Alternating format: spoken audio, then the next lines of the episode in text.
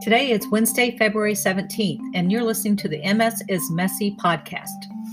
I hope everyone had a really nice Valentine's weekend, even if we were all stuck inside because of the frigid temps here in the Midwest. Who am I kidding? We most likely would have stayed home anyway, since we are in the middle of a pandemic.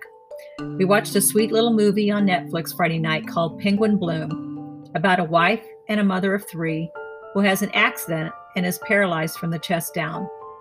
Although nowhere near this woman's level of disability, I could relate to her daily struggle nonetheless, especially her frustration at not being able to do all the things she once did.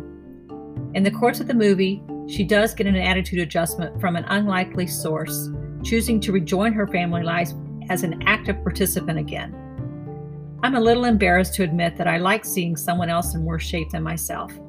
It's much easier being the person who feels a little superior to others who are in worse shape than the one receiving the pity.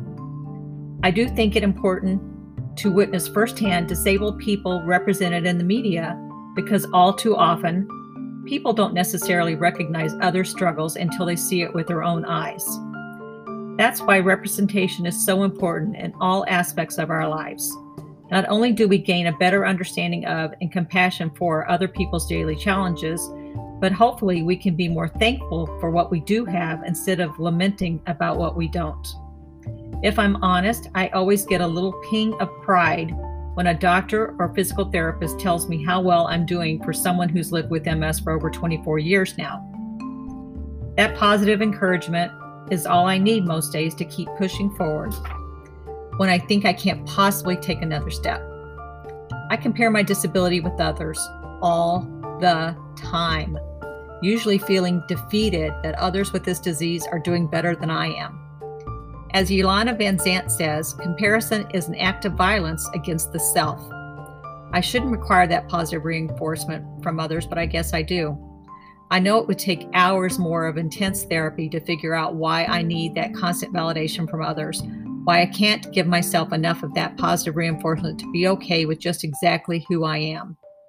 I would never tolerate anyone making fun of a disabled person or treating them as less than, but for some reason, I can't seem to offer that same compassion to myself most days.